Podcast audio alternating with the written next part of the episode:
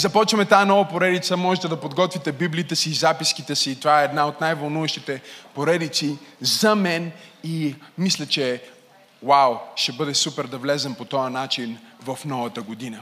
Кажи източници на сила. Източници на сила. Осъзнаваш ли, че всичко, което съществува и действа на тази земя, работи чрез енергиен източник? Абсолютно всичко. Ако погледнем тук лампичките, те светят, защото са свързани с енергиен източник. Ако виждаме кружката, всички вие знаете, че по някакъв начин, за да тази кружка да свети, тя е свързана с енергиен източник. Свързана е с източник на сила.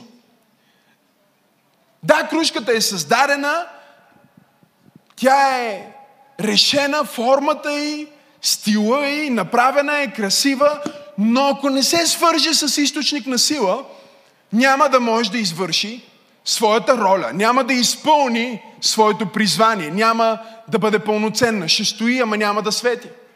И аз си мисля, че много често в живота ние като християни се намираме на място, на което искаме да правим неща за Бог, с Бог или в живота, но не намираме силата да го направим. Искаме да вземем решение, но не намираме силата да вземем решение. Искаме да променим нещо, но не откриваме сила, достатъчно енергия, кажи енергия, за да го направим. Но аз съм благодарен на Бога, в който ние вярваме и съм благодарен за Божието Слово, защото Божието Слово, Библията, ни открива тези така наречени от мен духовни източници на сила места, към които ние можем да се включим като християни, точно както тази кружка е свързана към електричеството и да изчерпим от силата на Бог, да изчерпим от енергията на небето, да изчерпим от присъствието на Бог и да може да се върнем в живота, да бъдем в целта, да бъдем в призива и да функционираме пълни с сила, да светим пълни с сила, да светим пълни с красота. И вижте, целият свят ще познае Христос и ще бъде докоснат от Христос, когато ти започнеш да светиш. Когато ти започнеш да изпълняваш твоята мисия като християнин, когато ти започнеш да разпространяваш благата вест на Исус, не само с думите ти, но с светенето ти. Хората ще те питат, как така светиш толкова силно? Към какво си се вързал? Какъв е този трифазен ток, към който си се вързал, който ти дава такава енергия? Ще можеш да кажеш, има източник на сила. Има енергия, която е без край. Нека бъдем честни. Ние като хора, всеки един от нас стига до своя лимит.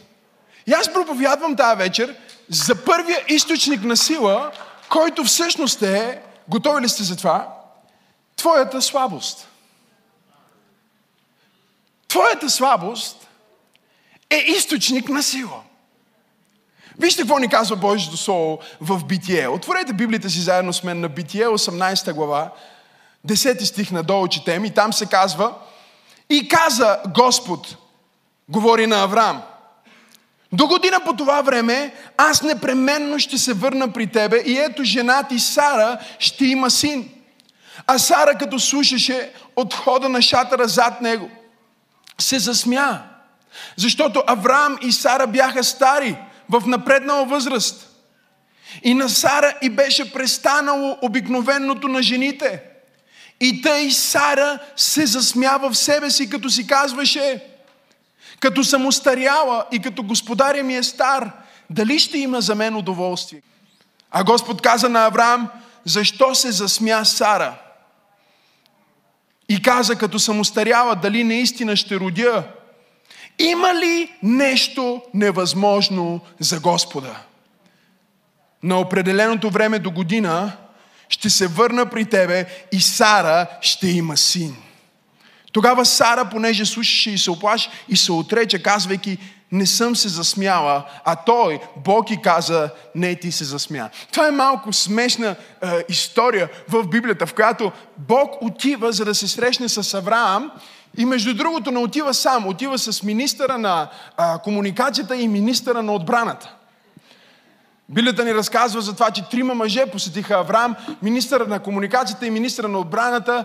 Един е господин Архангел Михаил, другия е господин Архангел Гавриил.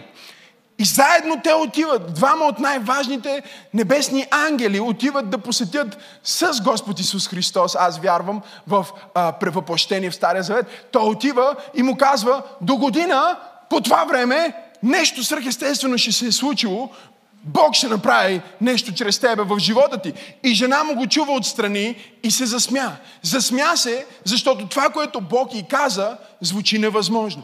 И всеки път, когато Бог ти каже нещо, то ще звучи невъзможно. Всеки път, когато Бог ти вкара мечта в сърцето, ще звучи абсолютно невъзможно. Всеки път, когато ти започнеш да се молиш за неща, които са отвъд това, което дори си си представил до сега, Библията ни казва, око не е видяло, ухо не е чуло, нито до човешко сърце е дохождало това, което Господ е приготвил за онези, които го обичат. Но аз си мисля, какъв е този Бог, който избира двойка импотентни хора и им казва, вие ще бъдете майка и баща, отци на много народи.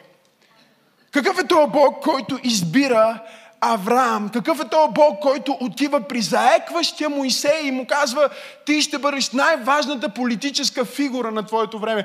Какъв е този Бог, който отива при блудницата Рав? От Ерихон и казва, ти ще станеш пра, пра, пра, пра баба на Месията Господ Исус Христос. Вижте, ние трябва да разберем, че нашите слабости твоята слабост всъщност може да се превърне в източник на сила. Бог го е направил по такъв начин, че ако Той направи твоята сила явна, той знае, че врага веднага ще мобилизира своите армии, ще се мобилизира срещу тебе и ще те атакува точно там, където си силен. В момента, в който ти изглеждаш като заплаха, в момента, в който ти изглеждаш силен в дадена област, дявола ще те атакува там. Библията казва, човек се изпитва в онова, с което се хвали. И затова много често Бог взема най-великата ти сила и я пакетира на тайно място, наречено слабост, така че когато Сатана те погледне, той да си каже, а, този никога не може да бъде баща на много народи, защото не може да има деца и е на 100 години. Да те погледне и да каже, а, този никога не може да бъде велика политическа фигура, защото заеква или някакво друго ограничение. Но Бог ме е изпратил да проповядвам на някого в църква пробуждане и да ти кажа, че Бог е Бог, който обръща твоята слабост в сила. Той взема нещата, които те дисквалифицират в очите на света и ги прави нещата, които те дисквалифицират, които те квалифицират в небето. Има ли някой, който вярва в това и може да даде на Бог едно дарение на ръкопляскане? Твоя източник на сила е слабост. Вижте какво се казва в 2 Коринтияни 4 глава 7 стих. Апостол Павел казва, но ние носим това съкровище, къде?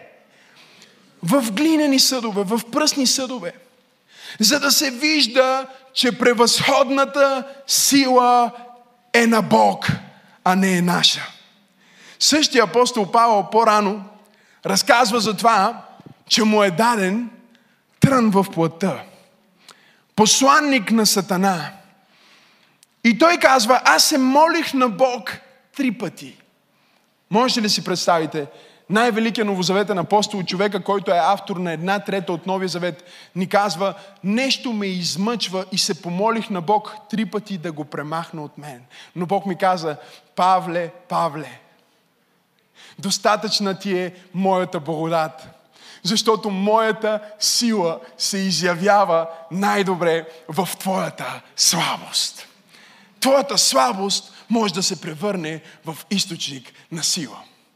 Чуйте, когато имаме нещо скъпоценно, нещо важно, ние не го слагаме на най-видното място.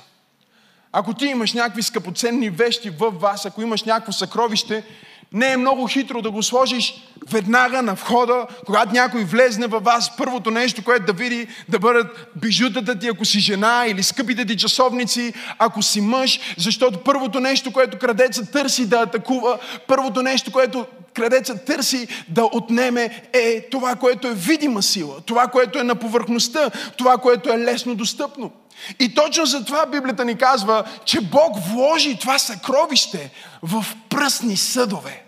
Бог сложи силата и я пакетира, видимо да изглежда като слабост, за да може дявола да каже, той човек никога няма да успее, да махне ръцете си от тебе и да каже, той човек никога няма да бъде богат, да махне ръцете си от Авраам и да каже, той човек никога няма деца и ня, няма да има деца. И точно когато Сатана махне ръцете си от тебе и когато ти самия осъзнаеш твоята невъзможност и неспособност, Бог е на път да сложи неговите ръце върху твоя живот живот и да освободи Неговата сила точно в най-слабото ти място, за да се превърне в свидетелство. А, хайде, дай му слава, ако вярваш в това.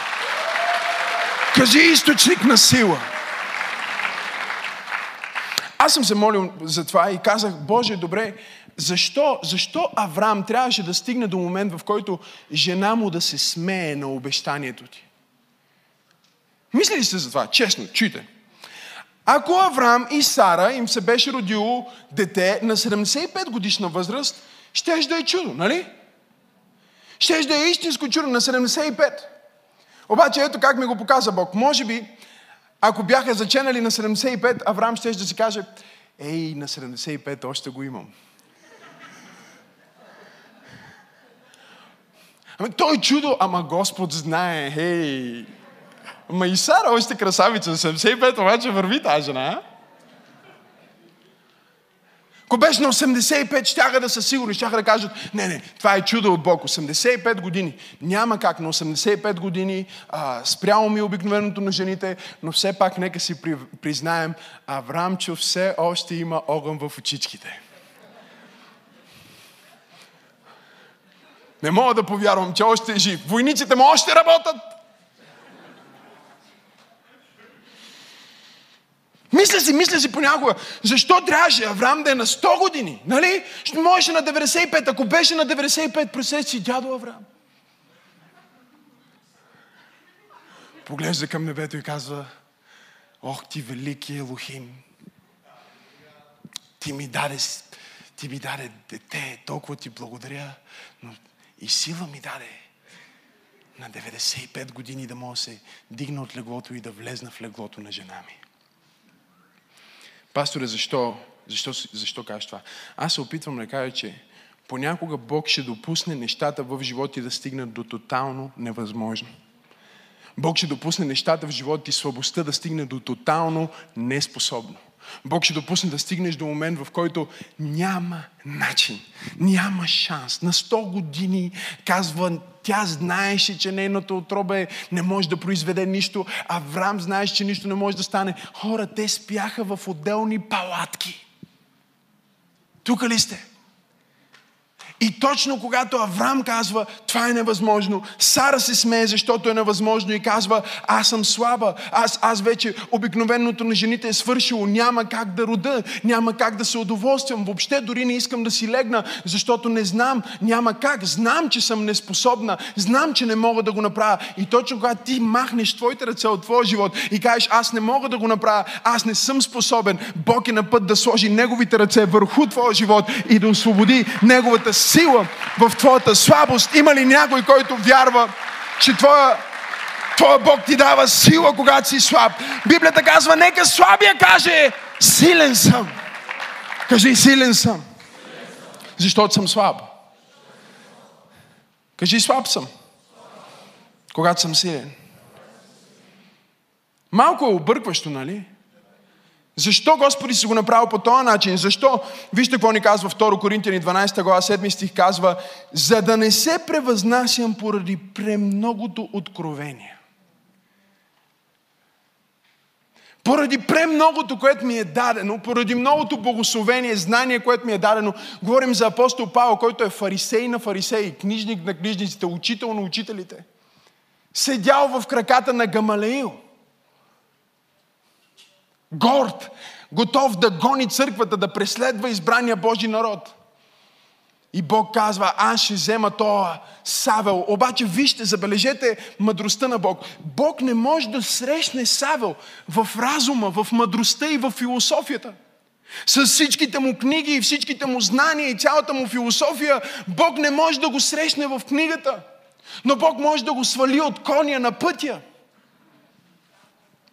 Аз се опитвам да кажа, че понякога това, с което не можеш да стигнеш чрез наука, чрез богословие, чрез четене на книги, чрез много мъдрости, чрез много знания, Бог може да ти го даде в едно преживяване, в което обаче ще трябва да те свали от коня, да ослепееш за известно време и след това да погледнеш и по пътя на обратната логика да кажеш, ако Бог може да ме използва докато съм сляп, ако Той може да ми даде зрение, Той може всичко, аз вярвам в Него, Той е източника ми на сила и Той е силен в мен, дори когато аз съм слаб, дори когато аз не мога. Бог в мен е сила. Има ли някой, който вярва в това? О, хайде, дай му слава, ако вярваш в това.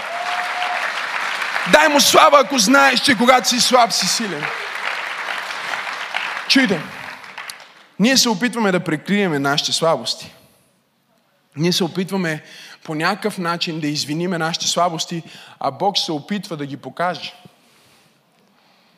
И когато говоря за слабост, аз не говоря за греховност. Искам да ме разберете много правилно. Аз говоря за областите, в които ти си мислиш, че нямаш компетенция или че си просто дисквалифициран, че ти няма как да се справиш. Бог ти казва точно тая област, аз искам да пипна. Аз искам да взема точно тази област в живота ти и да се прославя точно в тази област в живота ти.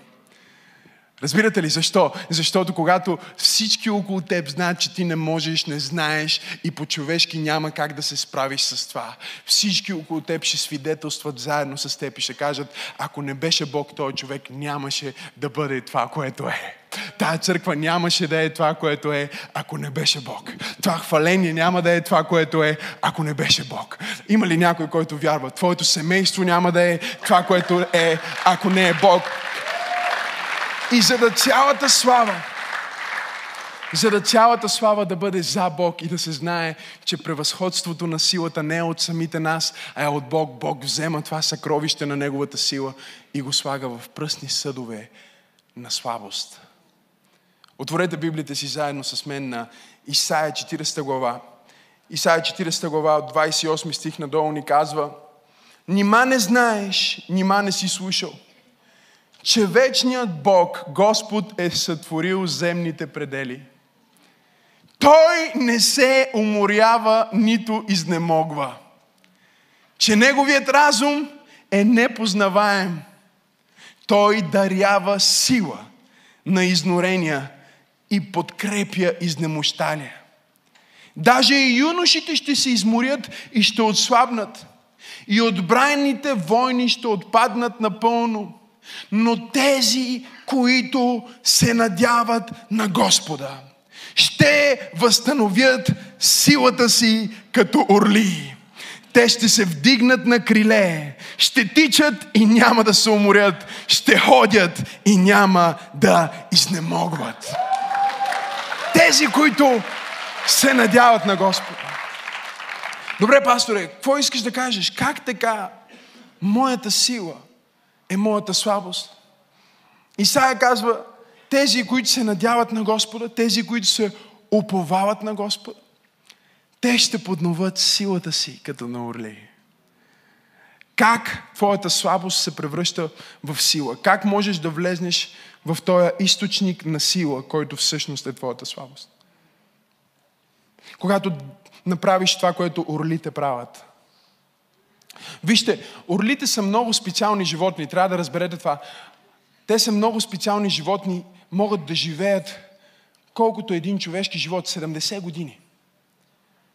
Но за да живеят толкова дълго, това прекрасно създание трябва да намери планина, трябва да намери връх, трябва да намери място, където да остане само и да изгуби всичките си пера.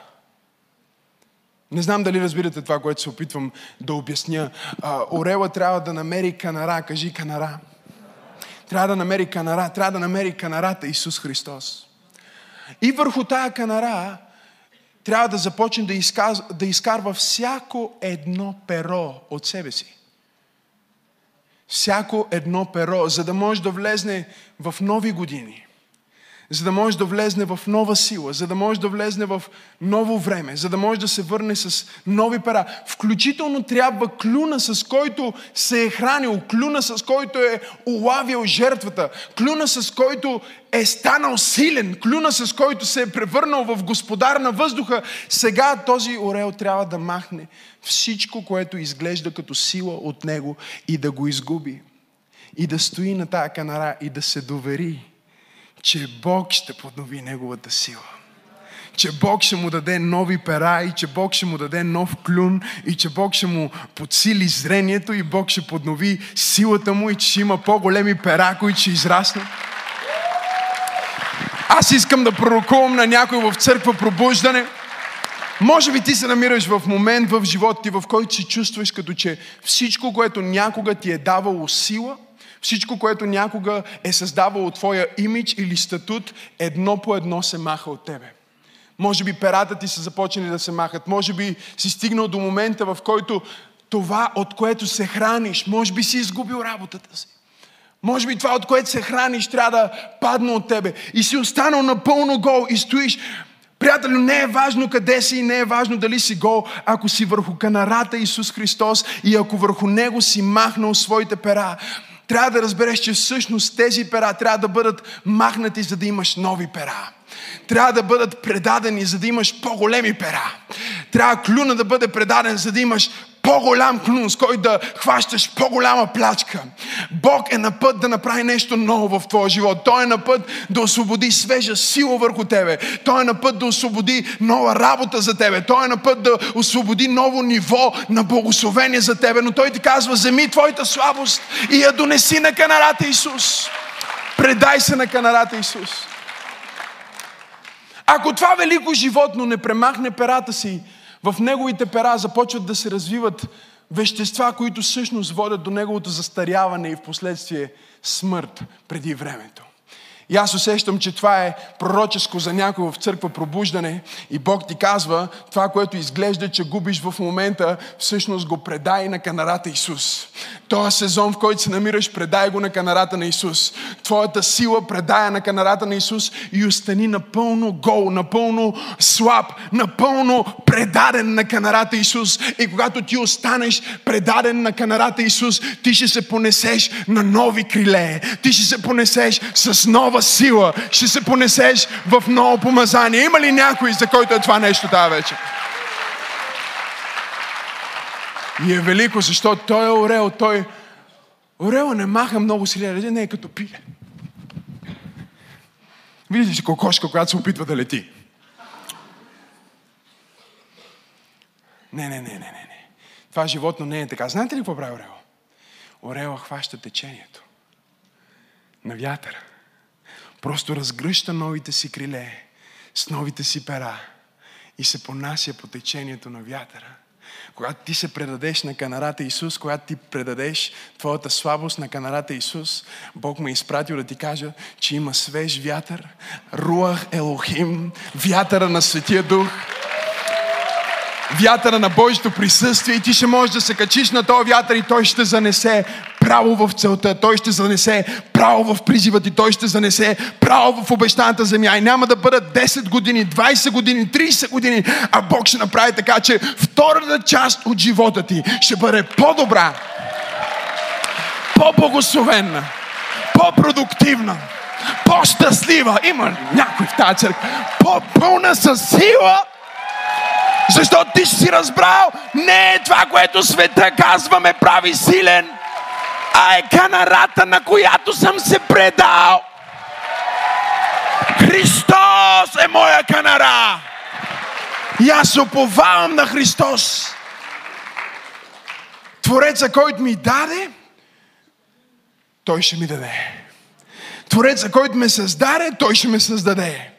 Моята сила не е това, което хората казват или това, което хората мислят, а е това, което Бог е казал за мен и това, че аз съм предаден на Него и когато аз съм предаден на Него, аз имам сила за всичко, защото Той взема нещото, което света казва, че е моя край и казва, синко, това, което света казва, че е твоя край. Дъще, това, което света казва, че е твоя край. Аз пророчески ти заявявам тая вечер, че това ще бъде първото ти ново начало. Това ще бъде момента, в който Бог ще ти даде нов старт, свеж старт, нови хоризонти, нови начала, нови бизнеси. Аз пророкувам върху хора.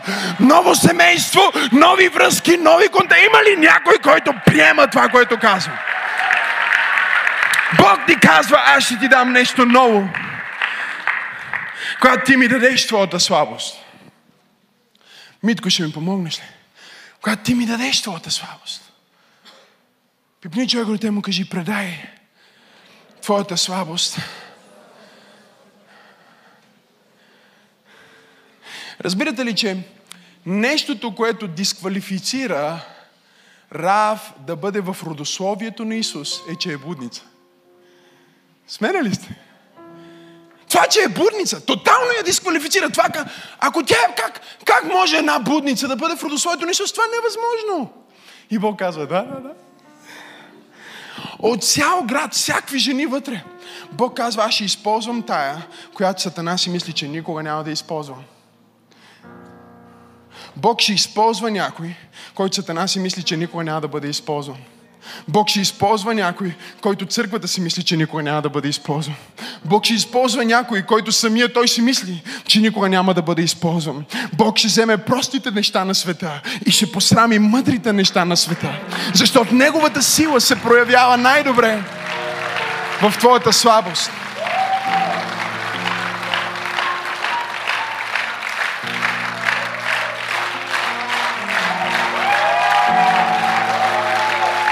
Кажи източник на сила. Служи си ръката на сърцето, служи си ръката на сърцето. От какво те е страх? Знаеш ли, че нещото, от което те е страх, е нещо, което Бог иска да победиш?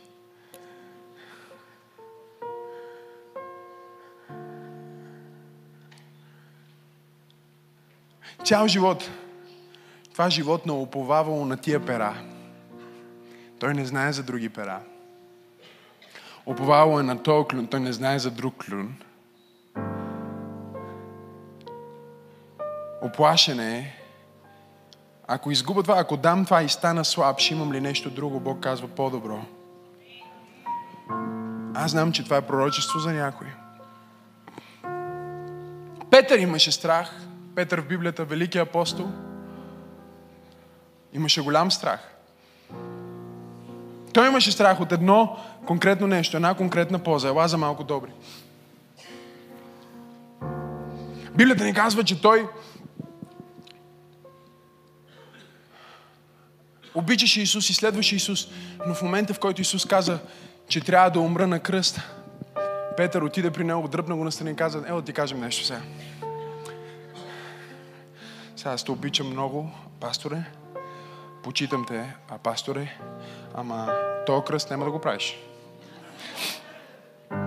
Знаете ли що? Защото малко преди това Исус беше казал, че никой ученик не е по-горен от господаря си. Петър не беше оплашен за Исус, той беше оплашен за себе си. Най-големият страх на апостол Петър беше той да умре на кръст, защото кръст е едно от най-срамните и най-мъчителни неща, които персите са измислили като метод за измъчване, метод за наказване, заедно с много други методи, които са били адаптирани, между другото, от римляните за измъчване на предатели, в последствие за измъчване на а, политически врагове и също така, разбира се, за измъчване на новозаветните християни, на ранната църква. И всички ние знаем историята на Петър. Когато Исус е предаден, Петър се отрича от него – и той отива, отпада и е в това място на слабост. И Исус го среща и Петър се отрече три пъти. Исус го пита три пъти, обичаш ли ме? Хората правят цели проповеди за това. Защо го пита три пъти? Много е просто. Петър се отрече три пъти. Исус го попита три пъти. И със всеки път, когато Петър казваше обичам те, той правише невалидно всеки път, когато се отрече от Исус. Исус го възстанови напълно. Но вижте какво му казва, когато го възстанови. Вижте какво му казва, когато го възстанови. Има едно шалче там. Той му каза, Петре, това е един от любимите ми епизоди в Библията. Седнете, нека ви го покажа. Той му каза, Петре, до сега ти сам си се опасвал и си ходил където ти искаш. От сега нататък ще бъде различно. Защото ти ще издигнеш ръцете. Ще вземеш позицията, ще вземеш позата, от която най-много те е страх. Кръста. Ще издигнеш ръцете си. И някой друг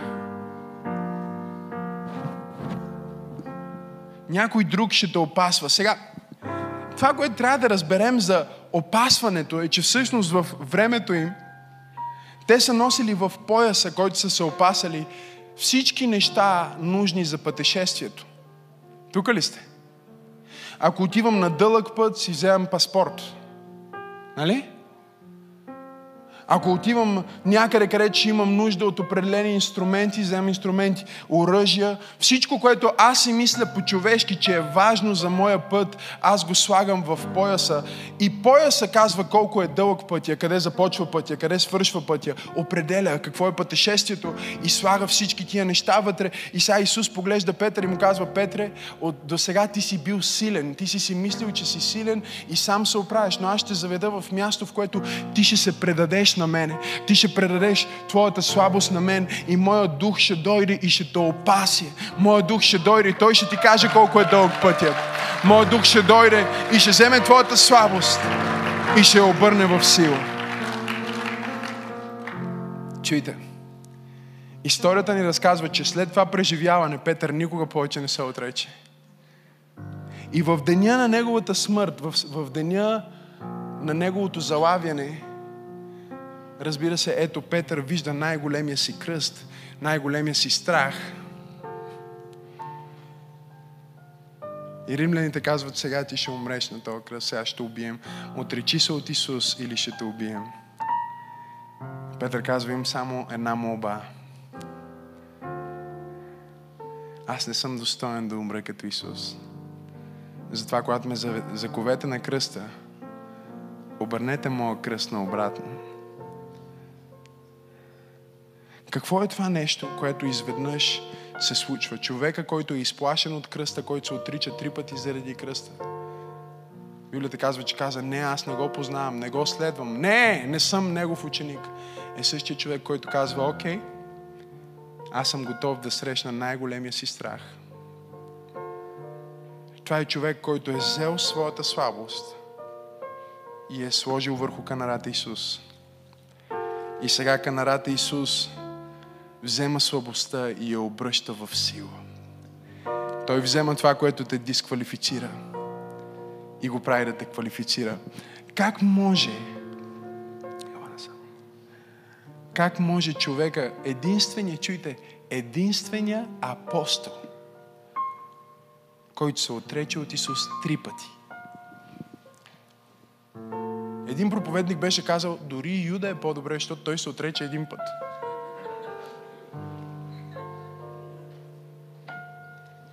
Единствения апостол, който се отрече от Исус три пъти. Исус на него каза, ти си канара. И върху тая канара ще изграда моята църква и портите на ада няма да й наделеят. Какво се опитваш да кажеш, Исусе? Опитвам се да кажа, че аз ще изграда моята църква върху хора, които са запознати със своята слабост, но също така са запознати с моята сила, когато предадат своята слабост да обърна тяхната слабост в сила. Нека слабя каже силен съм. Нека бедня каже аз съм богат заради това, което Бог е направил за мен. Има ли някой, който може да даде на Бог едно дарение на ръкопляскане? Ако това послание те е благословило, не пропускай да се абонираш, за да получиш всички други проповеди, музика и актуално съдържание от Църква Пробуждане. Ако искаш да ни подкрепиш, можеш да отидеш на awakening.bg или maximasenov.org за повече информация. И защо не споделиш това послание с някой твой приятел? Бог да те благослови!